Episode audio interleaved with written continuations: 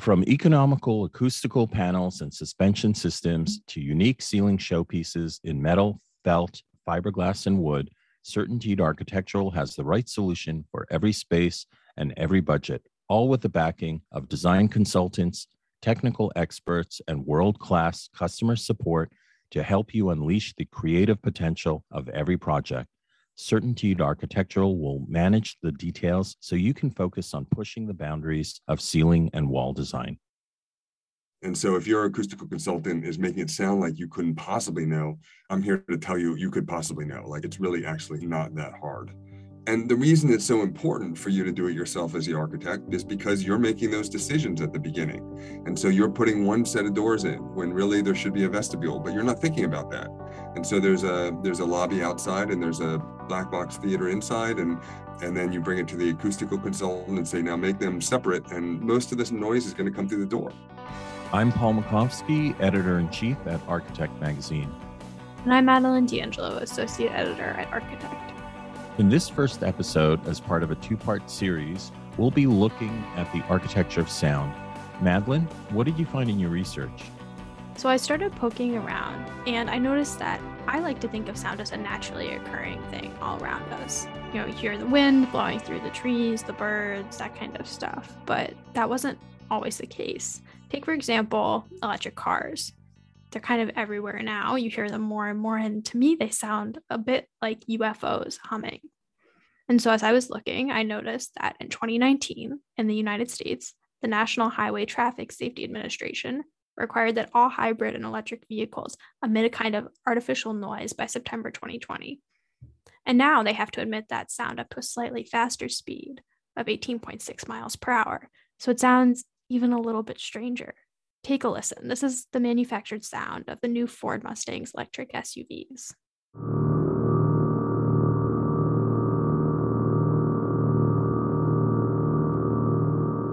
sounds kind of strange, right? Yes, weird. And so, as I was looking around a little bit more, another sound story caught my attention.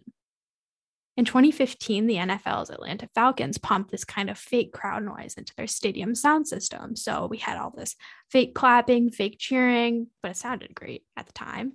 But once the news got out, the team was later fined $350,000 and then they were stripped of a fifth round draft choice the following year. What's funny about that is because of COVID 19 during opening season last fall, because the Falcons Stadium was empty of fans due to COVID precautions the Falcons were all of a sudden allowed to pump in fake crowd noise. It's funny, there are times when we have too much sound, we can think of it as noise, and then there are times when you have sounds that are soothing. Yes, exactly. It makes me think about the apps that I have where I can play the sounds of fake rain or even white noise, and it kind of puts me to sleep immediately. We invited two experts on sound to help us understand better the architecture of sound. The first is Michael Ermann, AIA, a professor at Virginia Tech's School of Architecture, where he teaches design studio, environmental building systems, and both teaches and researches architectural acoustics. He's also the author of the excellent award winning book, Architectural Acoustics Illustrated, which translates the discipline of acoustics into the graphic language of architecture. And our second speaker is Stephen Udolph the national sales manager for CertainTeed Architectural, covering a wide range of standard and custom product collections in felt, wood, metal, fiberglass, and more. Steve has spent his entire career in the interior specialties business, putting his dual degrees in marketing and management information systems to work in a field that thrives on design, messaging, and technology. Welcome to the show, Michael and Steve. Michael, can you talk about yourself and where you come from in terms of the field of architectural acoustics? Sure, Paul. Um, I'm an architecture professor at Virginia Tech. I've been here 21 years and I, I teach design studio and I teach a, a, sequence on environmental building systems and I teach and research in architectural acoustics. I also teach practicing architects to prepare for their licensure exam through something called the Amber Book. Great. You've also done some research on this bubble house. What's that about? I've also been very interested in lighting and daylighting and specifically the inverse relationship of daylighting and thermal resistance. So basically, if you want insulation, generally you're talking about something that's opaque. And if you want something that provides daylight, generally you're talking about uh, something that has very little by way of thermal value. And I started looking into, and then the idea of using layers of bubble wrap as a way to bring in simultaneously, bring in light and and keep in heat. And no one would let me put it on their building, so I put it on my house. So I have a I have a bubble wrap house. And and that like your book also won some awards, right? An AIA award, I think. The bubble wrap house won an International Architizer A Plus award.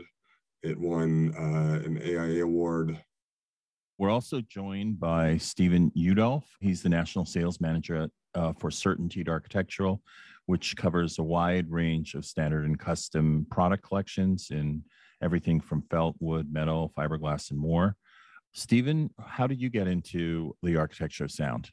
It just kind of by happenstance. My first job out of school was with Tectum, and I spent 15 years with them. And they're an acoustical product used mainly in schools, gymnasiums, some types of sound studios, things like that to absorb sound, but also it's an abuse resistant panel. And I then moved into more of a architectural specialties role with a with a new company with with Hunter Douglas, who was then acquired by Certainteed. And Certainteed Architectural now has all different types of materials. So between metal and wood, um, and fiberglass, we have a lot of different acoustical options where basically we absorb sound. So we don't stop sound, but we absorb sound. And so I probably, I guess I'm going on 21 years in that type of acoustical field. Great. By the way, I'm joined by Madeline D'Angelo. She's the associate editor at Architecture Magazine. Madeline, how do you think about sound?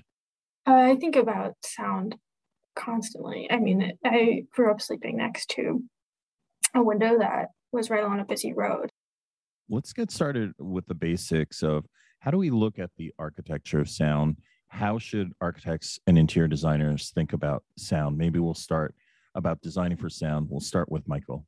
I think architects are frankly really well positioned to think about sound because sound is best thought of in three dimensions and three dimensions in two different ways. So three dimensions in terms of not just reading plan and section and, and elevation. But sound, of course, moves on in all kinds of oblique directions. And I found because I worked for years for an acoustical consultant and I'm a licensed architect myself, I think the architects are uniquely um, positioned to understand how sound moves in real space, in real three-dimensional space, and you know when it's moving obliquely and not you know parallel to a to a plan or to a section. But also because uh, sound at any given time really has three things going on. It's sound level, so it's like how loud is a sound it's sound frequency, so how high pitched or low pitched is the sound. And it's got this time domain where sound is literally moving around the room. And so anytime that we we make, you know, in, within architectural acoustics, almost anytime we make graphs, we make graphs with two of the three. So we'll do uh, time and sound level, or we'll do frequency and sound level or frequency and time.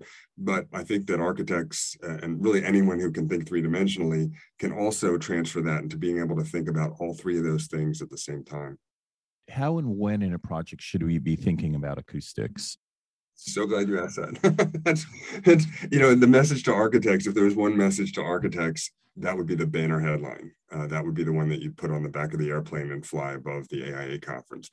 As an architect and as an acoustical consultant, it is wildly frustrating to me that, and by the way, completely understandable that the acoustical consultant is brought in after the project is designed. And then it's like, okay, now make this quiet or make this sound right. And there is so much more impact that can be accomplished if we start at the beginning. I mean, just, I mean, and at, at no extra cost and way more effectiveness. So, for instance, if we have a long bar building, like it's a building that just has room after room, just to kind of picture that, close your eyes and picture that. If we need to put in that bar building uh, a mechanical room and a concert hall and a, lobby and a corridor and a bathroom, we can put them in any order.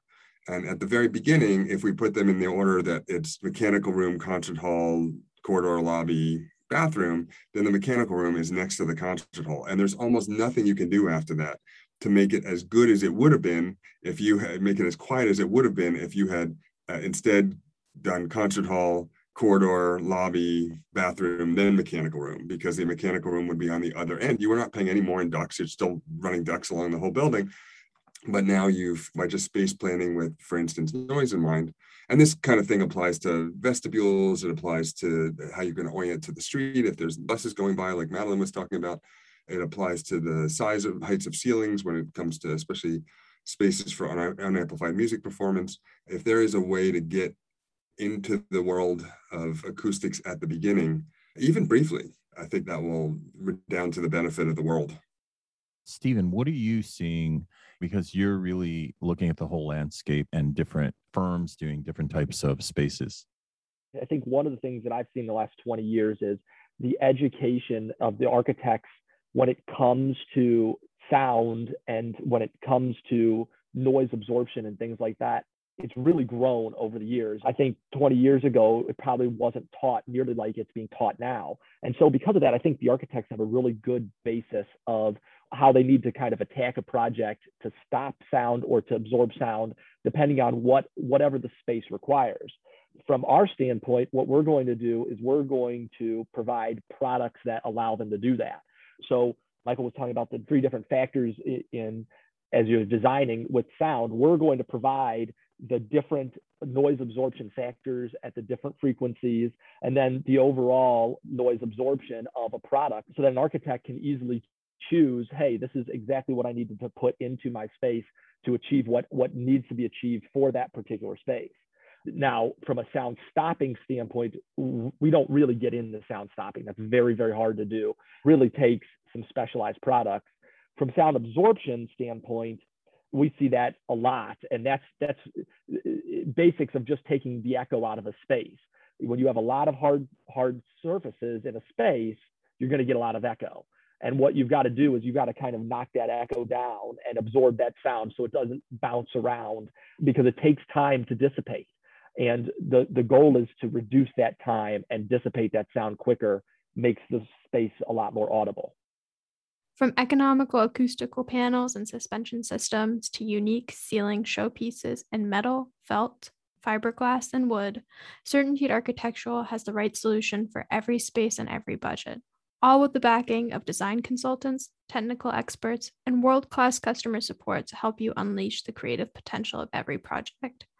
Certainteed Architectural will manage the details so you can focus on pushing the boundaries of ceiling and wall design. And now back to the show. Michael, in your book, you talked about active acoustics and passive acoustics. How does that come into play as architects and interior designers are designing spaces? Generally, the world of architecture, the ways that we as architects think about sound is generally under the umbrella of passive acoustics. So we're talking about things that don't require amplification. Now, certainly there's lots of amplification within our spaces, but that's usually a little bit beyond the, the kind of the horizon for the architect. So we're talking about things like room acoustics. I'm in a recording studio sound booth right now.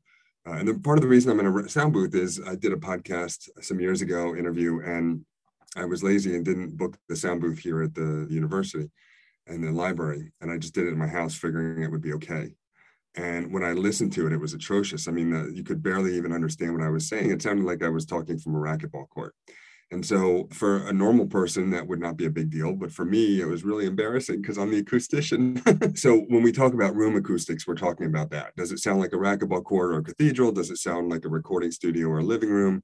And generally, we're talking about situations like classrooms or concert halls where the source and the receiver are in the same room. And I think that's what probably captures the attention and the imagination of architects the most. Now, in terms of what occupants complain about the most, frankly, is probably mechanical noise. So probably something like 40 or 50% of the issues that people have, maybe even 60 or 70% are mechanical noise. And most of them are from fan noise uh, from the air handling unit. So that's that's mechanical noise control, and that's kind of a separate thing. But that's still very much in the realm of of passive noise control. And then of course there's environmental noise and speech privacy and speech security. Speech privacy is so you you know you everyone's screaming and in an office or something and it's maybe a little bit distracting. Speech security is if you're having a sensitive conversation because you're the ambassador of whatever hotspot country and you're talking to your enemy's ambassador and you want to make sure that the people outside can't hear. And then, of course, there's the active side, which is for the most part loudspeakers. So, then what are architects and interior designers then really facing in terms of the materials that they should be thinking about? You have things like glass, porcelain, carpet, hard surfaces, soft mm-hmm. surfaces. how do you deal with the complexity of choice of materials that you're bringing into a space? There's a, maybe a misconception that we always want to have less reverberance, so a shorter reverberation time, a drier room. And it's true, we almost always do. So, in most cases, in the case of amplified speech, amplified music, or spoken word speech unamplified, we generally want a space more like this recording studio I'm in. We want spaces that don't have a lot of long lingering sound. But it's also true that in spaces for unamplified music, which is certainly not the majority of our spaces, we generally want spaces that have a longer reverberation time. We actually like the sound, uh, the notes to kind of meld together and merge into one to the other. And so it's not always a matter of reducing your reverberance. Sometimes what you want to do is you want to right size your reverberance for whatever the application of the particular occupant is. Now, within that, if you kind of take your hand, like, you know, I don't know if it'll pick up in the microphone, but I just took my hands and I put them over top of my mouth and you can hear me more clearly and more loudly. And so we can do that with our rooms too. So it's not just about the average way that sound decays in a room, but we can think about the geometry in a room. And if we know where the source is, so say it's a classroom and we know more or less where the teacher's likely to be, and we know more or less where the students are likely to be, we can position sound absorbing materials so that they're generally on the receiving part of the room.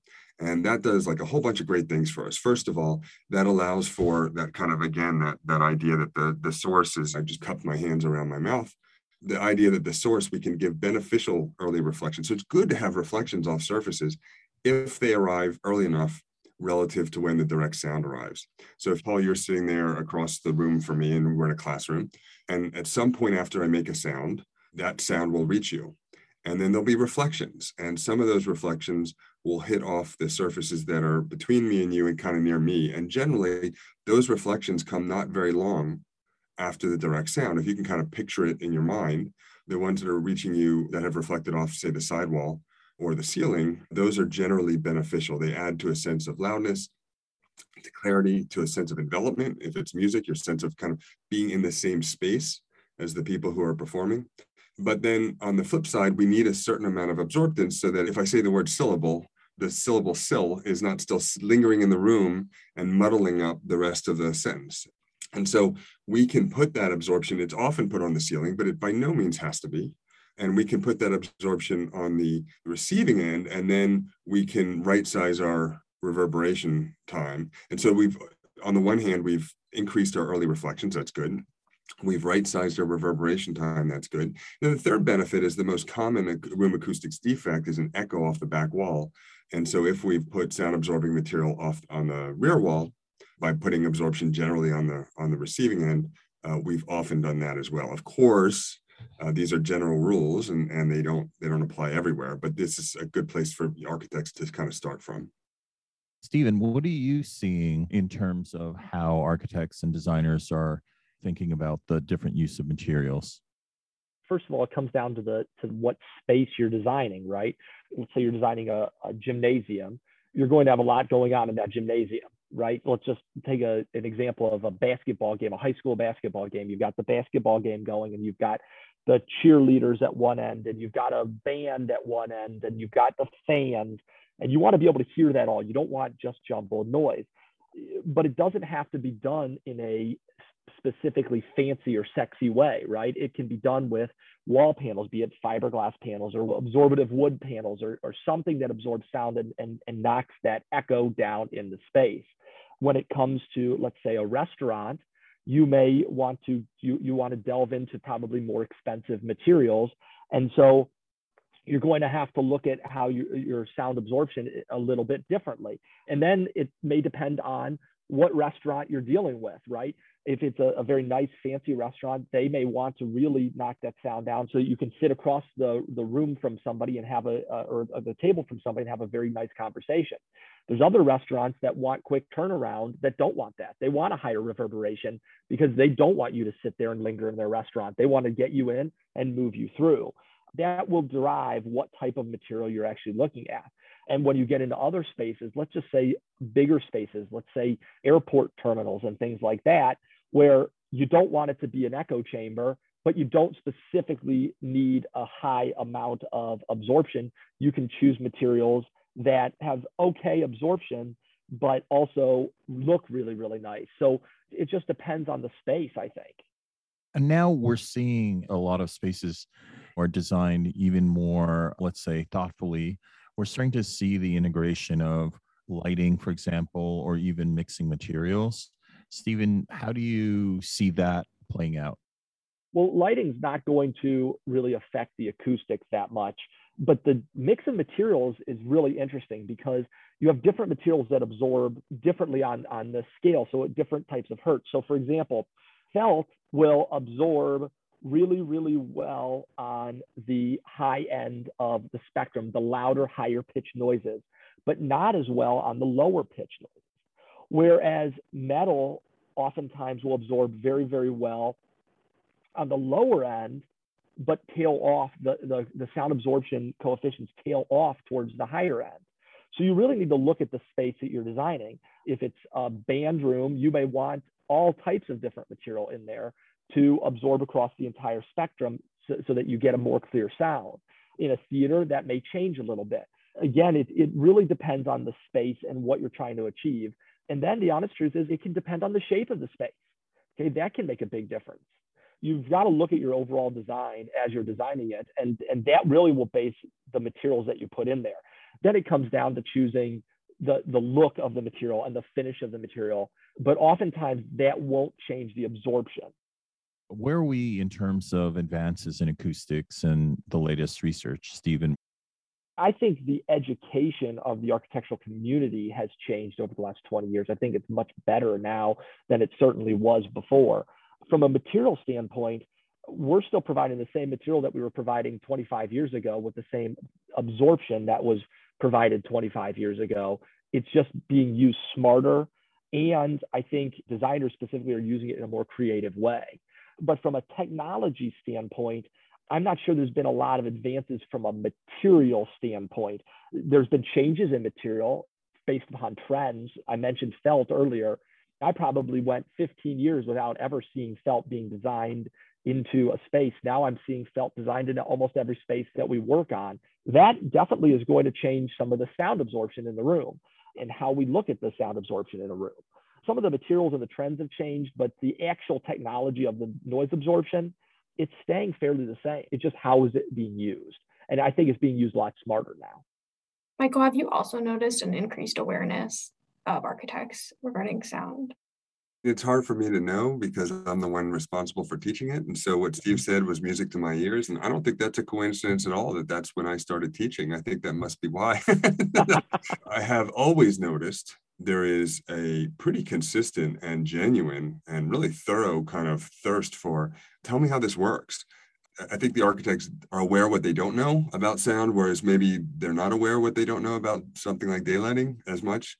I'm going to probably piss off a bunch of the acoustical consulting community, but if you're an architect and you have an acoustical consultant who's making you feel like you couldn't possibly understand this stuff, it's way too complicated for you then you need to get a different acoustical consultant because that is a way that they either justify their high fees because this kind of world of architectural acoustics is very much something that architects can understand at the kind of basic level to, to, the point where maybe 75% or 80% of their projects they can eliminate most of the problems themselves. I don't think anyone should design a school or a concert hall without an acoustical consultant but there are many things that architects can do and can learn and so if your acoustical consultant is making it sound like you couldn't possibly know, I'm here to tell you you could possibly know. Like it's really actually not that hard. And the reason it's so important for you to do it yourself as the architect is because you're making those decisions at the beginning. And so you're putting one set of doors in when really there should be a vestibule, but you're not thinking about that. And so there's a there's a lobby outside and there's a black box theater inside and and then you bring it to the acoustical consultant and say, now make them separate. And most of this noise is going to come through the door. So the acoustical consultant will say, well, let's add a vestibule in here. Let's add two sets of doors. It's way better than one. And the architect will say, no, we can't do that. It's already fixed. And so if it was just a few months earlier, that would have been an easy fix. So I get it too. None of us wants to hand over control of a project we're designing to the acoustician. So that's the other thing is probably hire an acoustician who not only it will help you get better so you can make your next building better, but also one who understands architecture and is sympathetic to design. I think that's probably pretty important and under talked about as well. Well, and as a manufacturer, we used to actually literally provide basic reverberation calculations. So if you, as a designer, said, hey, we want, and we always to say about one and a half seconds. I, I, don't know if that's changed over time. This was a little while ago, but you could give me the length, width, and height of your space, the materials that you have, and we could say at this NRC, you have to put this much square footage of a product into that space to get to that time absorption. So uh, manufacturers, what, what I would say is we can provide basics to help out the designer. We are not going to get as detailed, certainly as an acoustical consultant, but we can get you close with simple mathematical formulas. Michael, you're doing research still at Virginia Tech. So, what kind of research are you doing in terms of acoustics? Yeah, I mean, Paul, it's it's funny. The generally the three best concert halls in terms of what acousticians regard as the three best concert halls in in use today are in Boston and Amsterdam and Vienna.